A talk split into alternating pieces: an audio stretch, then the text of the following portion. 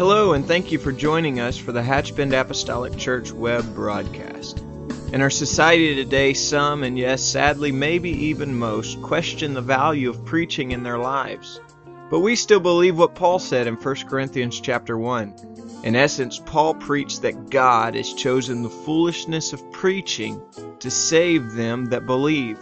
And so that's why we still place such a high value on the preached word of God in agreement to the scripture. And so now I'd like to thank you again for joining us for a message from the pulpit of Hatchbend Apostolic Church. Hallelujah. Good morning, everyone. Hallelujah. Good to be in church. Hallelujah. For that is exactly the way I feel. I'm not just come here just to be in church. Hallelujah. I've come to find out something about the Lord and feel His presence and not just to check myself off. Hallelujah. I've come in here to see what thus saith the Lord would have to say. Hallelujah. And I feel that in you. Hallelujah. So let's pray. Let's ask God to touch us, to touch our minds, our hearts. Hallelujah. Everything that'll be done today. Those out back, hallelujah. I want God to stamp His approval on it, to anoint, hallelujah, that our efforts won't be in vain to guide and direct us and open us and touch us. For I know He will. Hallelujah. Let's pray. God of heaven, we love you right now. Father, we ask in the name of Jesus Christ that you touch this day. For Father, we have gathered with a purpose, Lord God, and that which you would anoint, Lord God, and touch us. Strengthen us, Lord God. You know the effort that we put in to be here, Lord God. For we have come with one mind and one accord, Lord God, to sit at your feet, Lord God, to learn and to understand, Lord God, what you would say, what you would put in our heart, Lord God. Anoint each and every one of us, Lord God. Father, I ask you to move, Lord God, and to touch, Lord God, to have your way in each and every heart, Lord God, and to strengthen, Lord God. Touch your people, Lord Jesus, I pray. Anoint us with the Holy Ghost, Lord God, and strengthen us, Lord God, as we magnify and learn of your word, Lord God, this day. Father, grant it, God, and we will praise and thank you for it. In the name of Jesus Christ, amen. You may be seated. Thank you.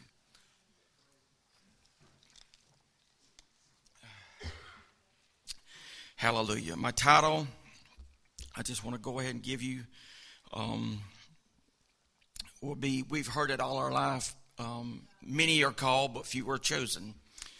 But my title, I've, I've just used from that phrase, but I'm going to say it like this Called, Who Became the Chosen. Now, I'm going to ask you to turn with me to, uh, if you want to, if not, just uh, look on the screen. I'm going to Matthew 13, and uh, we will read starting in verse 10. I want to read just three verses. Now, this is just after when the disciples came to him, he had spake the parable of the sower. And the disciples come to him and just asked him point blank, Why are you speaking in parables? And one thing I want to try to do with the help of the Lord is to try to answer this question some sort of a way why God spoke in parables. And what I want to do is look at what God did to the Old Testament people, how He brought us up to this point, and why God spoke in parables. God did not just take His word, and I don't want to sound cruel this, this day, but I want you to get the point of why he spoke in parables. Because of face value, when you look at it from a fleshly term, when it says many are called, but few are chosen, it's not God is saying, like, I'll use this congregation. I have called this congregation, but I'll take that one and that one and that one and that one and that one. I do not believe it relates to that. I do not believe it that. I believe everyone is called, and only those that accept that called, they will be the chosen. And it's not that God is saying that I have picked those, so to speak. You can you got those that saying everyone is predestinated. Well, there again, you could argue that point, but I believe it is up to the individual because God has given us a free will. So everyone is given a call. But those that accept that call will be the chosen. So, there again, the precious truths that in this word God spoke, but He just did not throw them out to everyone. Because everyone is not going to guard these truths like His disciples would. So, He's taken, and the disciples just I can see them pulling him to one side after he had just spoke the parable of the sower, and he just says it this way. The, the disciples asked him this question in 13:10, and disciples came and said unto him, Why speakest thou unto them in parables? 11 And he answered and said unto them, Because it is given unto you to know the mysteries of the kingdom of God, but to them it is not given. Verse 11, excuse me, 12. For whosoever hath to him, now this verse is not a play on words. For whosoever hath to him it shall be given, and he shall have more abundance. But whosoever hath not, from him shall be taken away even that which he hath. Now, when you first look at that, how can you take from someone that they don't have? But in spiritual terms, believe me, you can. Now, uh, uh we know a parable is just something that it is, first off, in my eyes, it has just really um, two things that stand out. Parable number one, it is just given to reveal a truth, and number two, to conceal a truth. To me, that is what a parable is for. So God is saying to his disciples privately. So look at it anytime God turns to his disciples and they ask him a question, look at it as if God is speaking to you, speaking to the church. So he turns to his church and he says, I'm telling you these truths, but I will not tell the world. Now I'm telling you the truth. So he looks at his disciples and he said, It is given unto you to know the mysteries of the kingdom of heaven. Now, I can't drive that home enough to you. Look yourself in the mirror and tell yourself, It is given unto me, unto me to know the mysteries of the kingdom of God. You should always look at that from a positive way. Do not let the enemy or yourself turn that to a negative and look at it like, well, there's things in the Bible I don't understand. If it's given unto me to know the mysteries of God, then how come I don't understand everything? Look at it like this. God has said, To him that would hunger and thirst after righteousness, to him it shall be filled. This is not a blank check given unto his disciples. What this is, God said, if you will apply what I have given unto you, then I will give you the revelation of it. So he's telling his disciples, that is why I speak to them in parables. I am not going to give the world who does not value this scripture the whole meaning of it but to my disciples that would love this and cherish this truth. To them and to them only will I give this revelation. And that is what he, he, he is telling his, his disciples or his church. But it is given unto you. It's given unto you. It's given unto us to know the mysteries. So I, I, I try to always, always, always use that as a plus. When I find myself, I'm not just, I'm not just um, this is not just me going to the book of Revelation and wanting to understand every little phrase in there. I'm not taking that and just trying to use that to every little thing that I can find wrong or, or find a, a mystery in the Bible. I'm not doing that. But what I am doing, something that is truly, if I find an issue in my life, or if there's something that has happened to me, like I've always said, if there's something lands on your mailbox that just will not go away that you have to deal with, then you listen to our pastor, then you go to God's word because God's not going to let something just overwhelm you and not give you an answer to. He will, you will find something in this book that will help you, that will guide you. He will give you a truth that he, that seemingly will be for nobody else because God will not leave us just out here floundering to ourselves. There's truths all through this Bible. That's why I love it so good because any situation we find ourselves in, that's why I said take the Bible, get to yourself. Don't don't just think that God is just or life has turned something on you that there never will be an answer to. That is that is just a lie from the enemy. God said it is given unto you. It's given unto you to know the mysteries of the kingdom of heaven. The mystery is just a is just an unrevealed truth that is in scripture. So do not let your flesh overwhelm you. If something you don't understand, take heart. In time, you will understand what these mysteries are. So there again, and he says, because it is given unto you. Now, whosoever hath, for whosoever has, he's telling, now he's telling his church, for whosoever has, all I can tell you, I'm me. And all I can tell you is the way I see it. This is the way I see it. For whosoever hath, whosoever, that's what I'm saying. We come to church, we rely on what God gives us. We rely on what the pastor teaches us. For whosoever hath responded to the call, had has come in, God has built his faith. God has filled his with his unmerited grace. He is coming in. He has took advantage of the opportunities. Verse 12, for whosoever hath to him it shall be given. God has given him more. And then he says, and then he shall have an abundance. That's why I'm saying when you've come and you've come to church for a long time, when life overwhelms us, life ain't dealing with no rookie. We have seen if if if we have never dealt in that, we can find somebody that has dealt in that situation. Because the Bible says we would have in abundance. Because there again, that's why I want to point out, if we hadn't faced it, God has sent us to somebody that has faced us.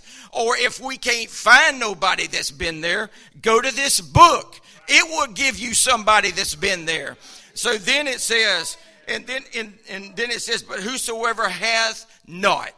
That is the individual that when the opportunity was presented, they would not take advantage of the opportunity they wouldn't take advantage of the faith that has been offered to them, of the grace that has been offered to them. So whosoever hath not, they would not do it. From him it shall be taken away. Other words, what is being taken away is the opportunities, the faith and the grace that has been presented to them that they didn't take advantage of. Now God said, you don't use it, I will take that away, even which he hath. So what he thought he had, he does not have anymore because God has retrieved that back and is going to give that to the one that has an abundance. So that is why, that's why I'm saying it's not a play on words. For he that hath not, he didn't take advantage of the, the kindness and the grace of God, so he lost it.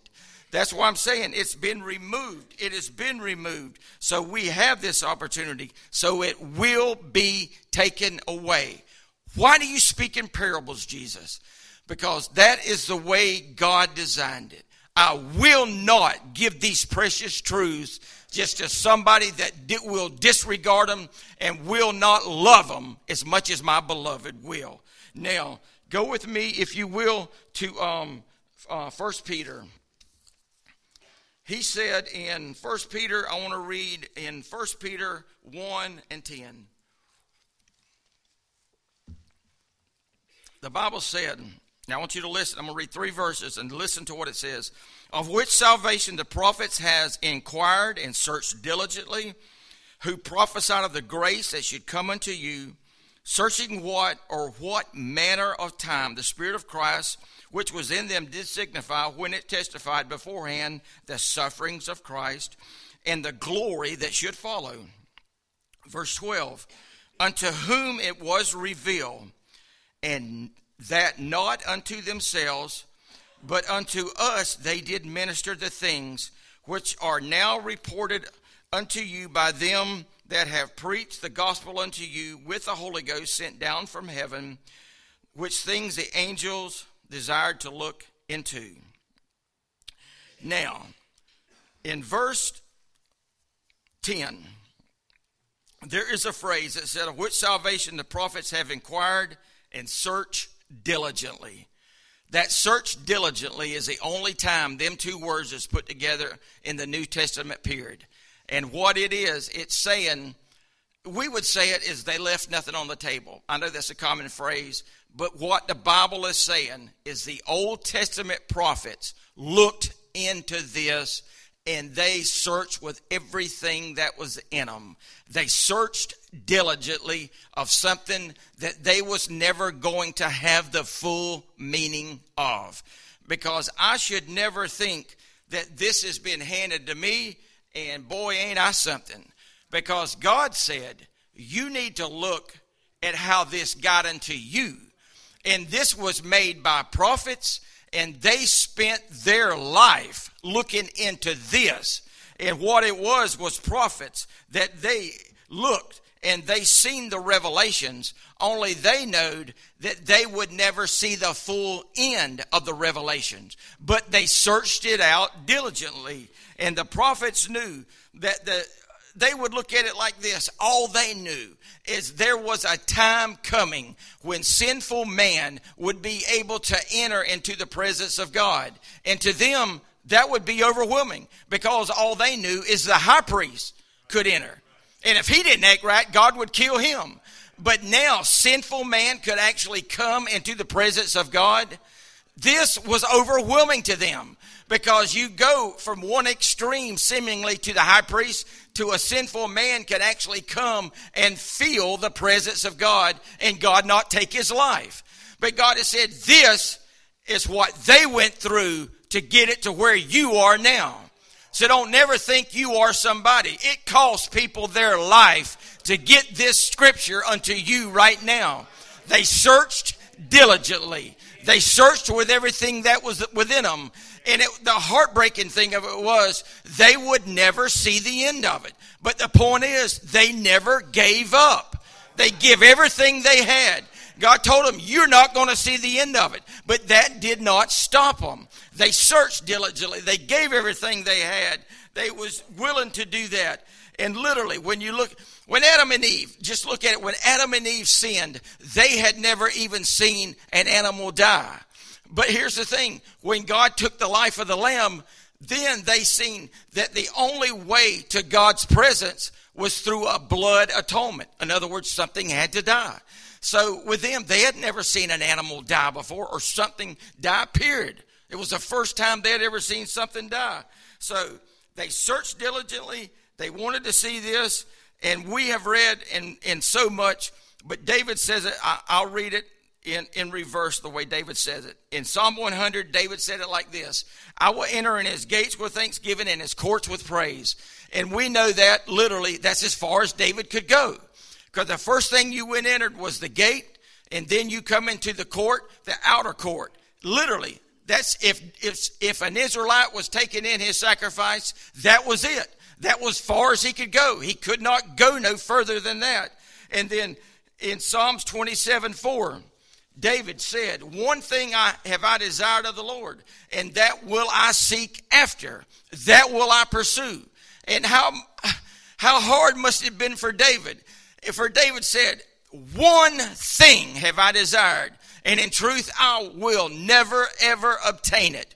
But it will not stop me. I will pursue it all the days of my life, and that is to dwell in the house of the Lord. I'm never going to get there, but I will not stop, for I will go in the gate and I will go to the court, but it will not stop my desire. I will continually pursue it all the days of my life for that is truly my desire. And God knew his desire. He knew his thought and his desire.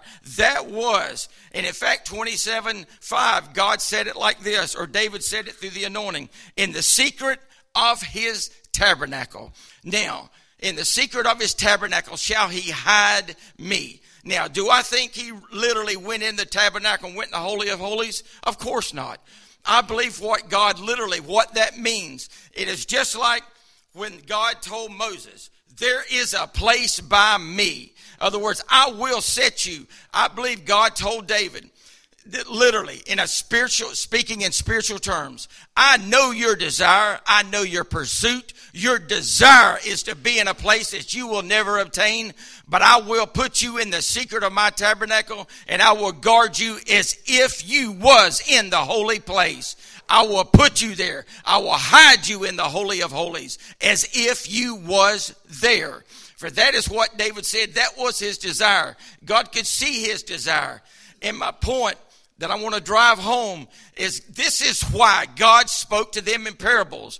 I will not give them these truths. I will give them to my church because it's given unto you to know the mysteries of the God, of the kingdom. Now, when a priest or it was like this in the tabernacle. When someone had, um, if an Israelite wanted to atone for a sin, there's only one way he could enter the tabernacle, and that was through the entrance gate. It's approximately 30 foot wide. There was, there was a cloth all the way around it. Literally, any way, there was only one way in to the tabernacle. It did not matter who you was, what you was. If you was an Israelite going in to make an atone for your sin, you went in through the entrance gate. If you was the priest carrying out your priestly duties, you went in the entrance gate. If you was a high priest on the day of atonement, the most sacred day there was, you still had to go in the entrance gate. In other words, this is the point. Their access to God was one way, and everyone, it didn't matter your rank, so to speak, who you was with God or what you was with God. There was one access to the presence of God, and that was the entrance gate. Everyone had to go in that entrance gate. They had to go in. They had to go in that gate. Now, what I want you to do, I want to read one scripture to you that Jacob, where he prophesied to his um, sons. Now, you might not understand this, but it says it this The scepter shall not depart. This is in Genesis 49 10. This is when Jacob prophesying to his sons, the, tw- the 12 sons. This is of Judah. The scepter shall not depart from Judah, nor the lawgiver or the staff from between his feet until Shiloh come. And then he says, Unto him shall be the gathering of the people be. So he said to Judah, The scepter or the command shall not depart from Judah. Now, this is all the way back in Genesis 49. He is telling him, You shall, Judah is going to rule. Now, Micah told us probably 700, I think it was 700 years before the birth of the Messiah, where he was going to be born. He was going to be born in Bethlehem. So he's telling Judah, now, you're going to be you're going to be the ruler. Shiloh is just a name for Messiah. It's going to be the Messiah. He's going to be born. Now, listen to this. The Bible tells us this. I'll read it. Moses and Samuel was from the tribe of Levi. Joshua was from Ephraim. Gideon was from Manasseh. Samuel from Dan. Saul was from ben, Benjamin. But from the Genesis 49:10 about 650 years later in the tribe of Judah was a man born of David man born named David so what he is telling or what I'm saying is that Jacob prophesied Judah is going to have control of the scepter so it took it took a while that is why there's so much history of why Saul should have never been king. He was not of the tribe of Judah. So that's why I believe God told uh, Samuel, just, you know, Saul was their king. I have provided me a king. He is from the tribe of Judah. So he takes, he said, just get over it. I've rejected Saul. The scepter belongs to Judah and not the lineage of Saul. So he takes, and then God said, I have provided me a king, and that king would come from the line of Judah. So the tribe of Judah. So he called and he became. Now, what I want you to do, I want you to remember that and turn with me if you want to, or just read on the screen with me. I'm going to read um, in Luke chapter 2 the Bible says this. In Luke 2, Luke 2 and 7.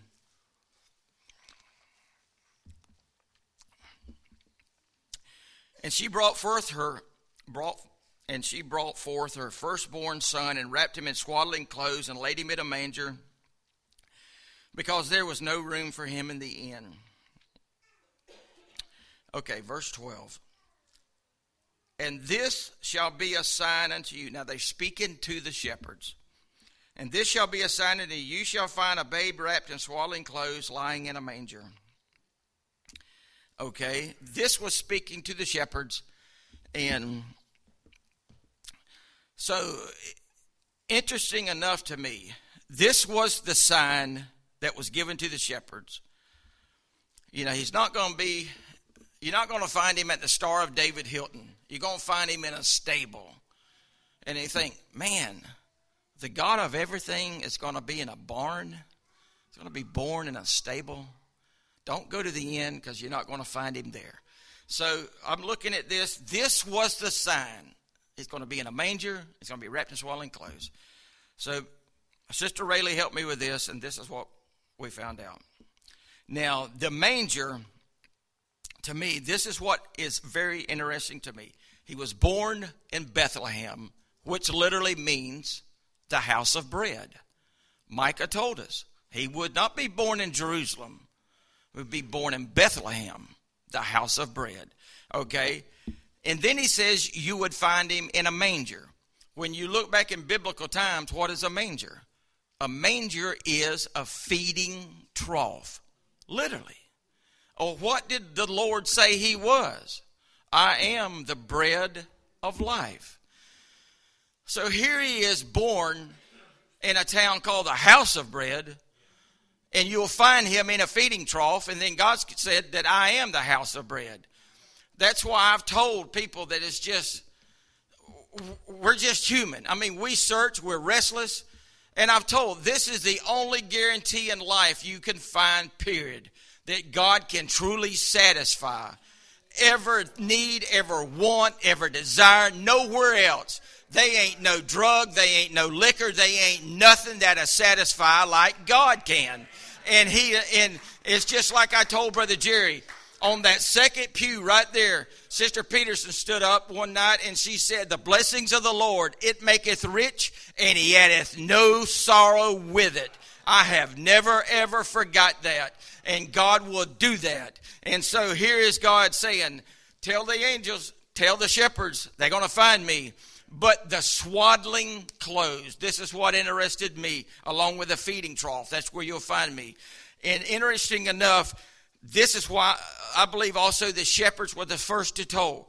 So when the shepherds came, and I can see them looking at one another, you'll find him wrapped in swaddling clothes. When you look that up, now they take and they go and they find Jesus. He's wrapped in swaddling clothes. The Bible, or not the Bible, but history tells us that shepherds literally would take when they found a lamb or whatever a, a, new lamb is called, when they would find a baby lamb that was perfect, so to speak, they would take and wrap him in strips of cloth, and that was for a purpose. They would bind him tight as if we wrap newborn babies. We wrap them up and hold them together because they don't have control of their limbs. And they would literally lay the lambs in a manger and they would take care of them.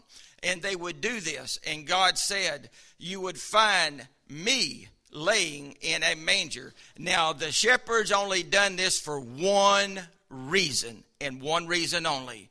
When they took this lamb and wrapped him up in swaddling clothes and laid him in a manger, the shepherd and the priest took care of these lambs because they was used as sacrifice in the temple. So this is why I think God said, I'm not revealing this truth but it is given unto you. So the shepherd's standing there, everybody is saying, It's what a cute little baby. But how long was it before the shepherd said, They don't know what they're looking at? We are literally looking at the Lamb of God. We're looking at God manifested in the flesh that will be literally the first human sacrifice. They're talking about how cute the baby is. They don't know what they're looking at. We know it is the Lamb of God that came. Yes, they're glorifying the Savior of the world, but we see it from a different point of view. We are seeing the Lamb of God. So they took these lambs, wrapped them up, protected them. So when they came, and this is why the Bible says, this will be your sign. So when they saw Jesus wrapped in swaddling clothes lying in a manger, They literally did see. As John said later, behold, the Lamb of God. So this is why, this is why God said, I will give unto you, my beloved, the mysteries of the kingdom of God. He was to be the sacrifice. Now, from Genesis 49 10 to Shiloh came, was almost 1700 years. But from David all the way to Jesus, the scepter stayed in Judah. It has not left, and I don't believe it has left. Now, literally, I think this is a, a, a, theory that has not changed, literally. It's from an Old Testament that I believe is still relevant today. Now, when they went in, like I said, there's only one way in to the temple. So when we come to church, all right, I'll bring it up to date right now, and I'll use myself an example and leave you alone. This, that's why I said when somebody in the Old Testament, if they had done wrong, all right, they had to take their offering, take it to the priest. The priest used that sacrifice to make an atonement. Okay, that was the only way they could make an atonement is to offer a sacrifice. Everybody with me? If you got an atonement made for your sin, you must offer a sacrifice. Okay, I'll take it, I'll bring it to the day. I'll come in. Okay, that's Old Testament. This is New Testament. What does the Bible say our sacrifice is? The fruit of our lips. Okay, I come in with the attitude, well, God knows what I've been through. Now, I'm not talking about no medical condition or nothing. I'm not beating on you for that, believe me. But what I am saying, the Bible says our sacrifice is the fruit of our lips. So I come in and I tell God in my actions, you know where I've been. You know what I've went through to get here. So it's enough me just being here. Okay. I come in church, I sit on my hands and I close my mouth. How can God forgive me what I offered no sacrifice? If I am to be forgiven, I must offer a sacrifice. For if I offer no sacrifice, then I'm not forgiven. Because if I, in my actions, say, God, I was here, I was here, that, that had to be enough. You must offer a sacrifice. So we come in and we offer the sacrifice of praise, and it just as God when He was standing there. And I'm not asking nobody in no way to walk the back of the pew, just like the woman that stand there and in monetary value gave the least, but God said she gave the most. And I go back to my thing about the, the offering with Cain and Abel. It's not what you give, it's how you gave it. So you don't have to come in and walk the back of the pews. It's being of a thankful heart. God, I thank you for what you've done. I thank you for blessing me this week. I thank you for helping me, even though I didn't even know what you've done. I don't know how much you gave me. But God, I thank you with every way I know how. I thank you. That is offering a praise of worship and a thanksgiving to God. For if I don't offer that, if I don't acknowledge that, then I have no way of being forgiven. For that is the only way I can be forgiven is to offer that sacrifice of praise. And that is, I'm telling you the truth. That's the only way I can be forgiven is to offer that. Even though I am in, as literally to the Old Testament, the Holy of Holies, and I don't offer no sacrifice, then I can't be forgiven because I've made no sacrifice. So when he tell when he tells them that they just want it because literally God told them. He said they are going to be those that come. God spoke to them literally.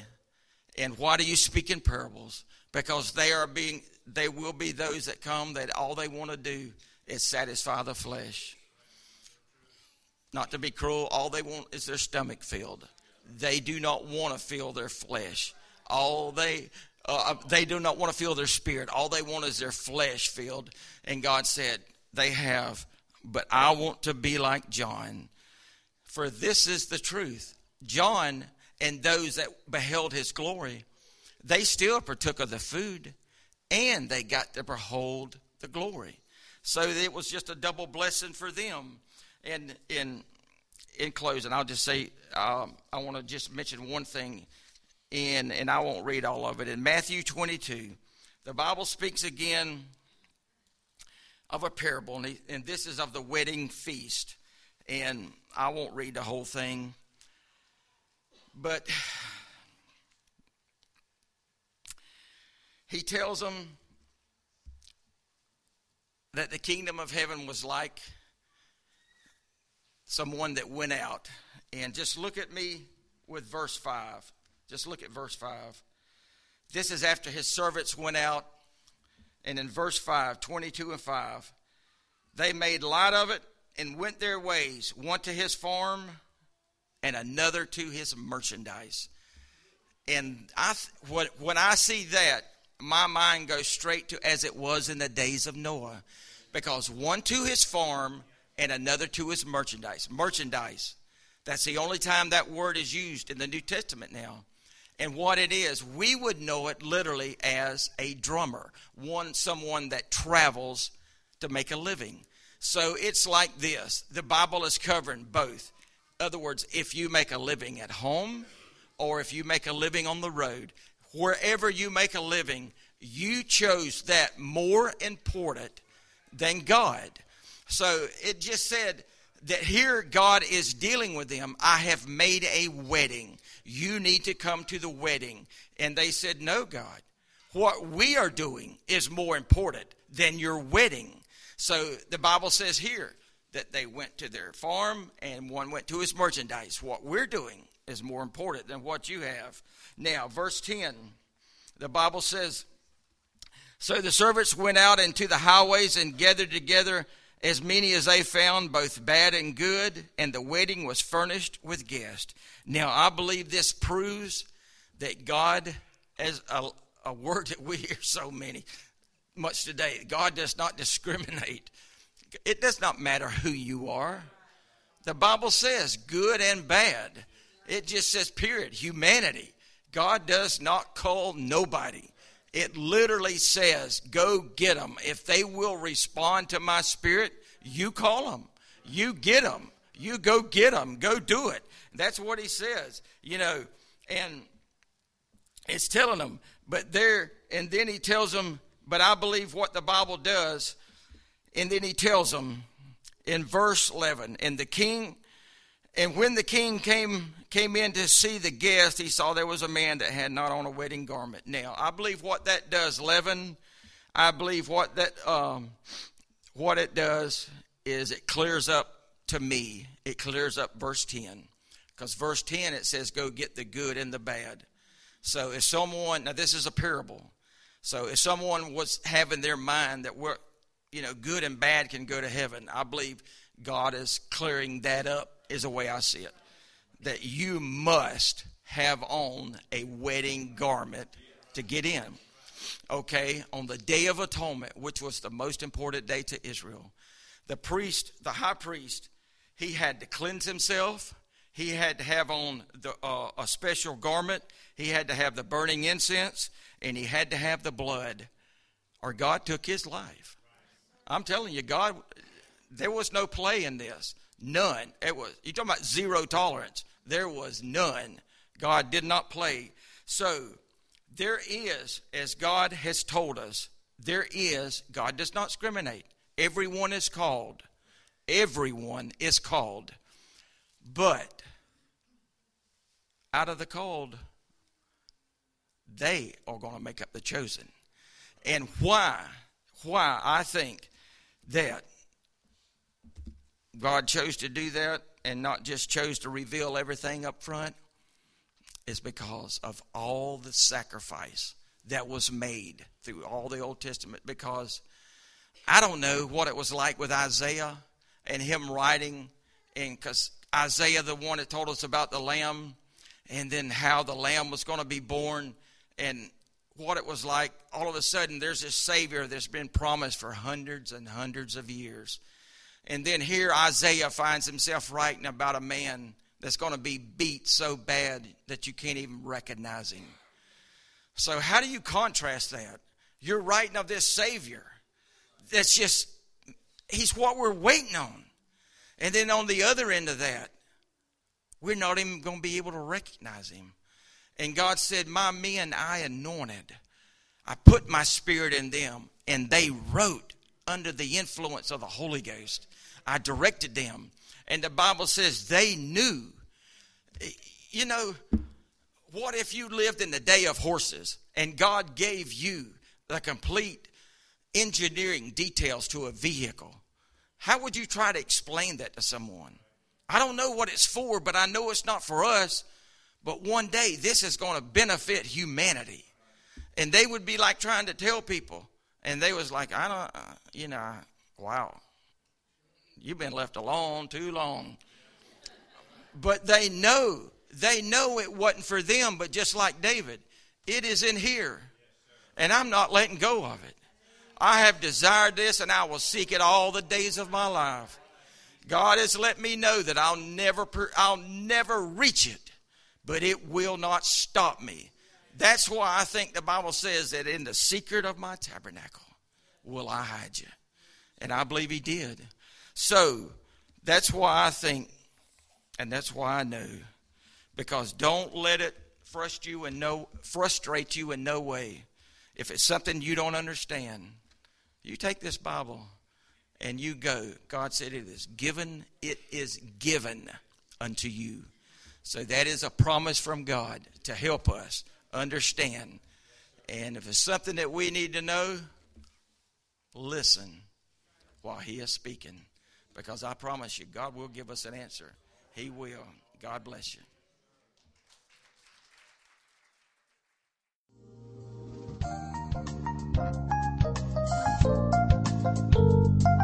This message has been brought to you today by the Media Ministry of Hatchbend Apostolic Church. We pray that it's ministered to you in some way, and we'd like to take this opportunity to invite you to join us in service here at Hatchbend Apostolic. Our Sunday services begin at 10 a.m. and our Wednesday night service at 7:30 p.m. For any more information or to speak with our ministry staff, please feel free to call our church office at 386 935 2806 or you can visit the contact link here on our website. Again, thank you for listening, and we pray God's richest blessings on you and your family.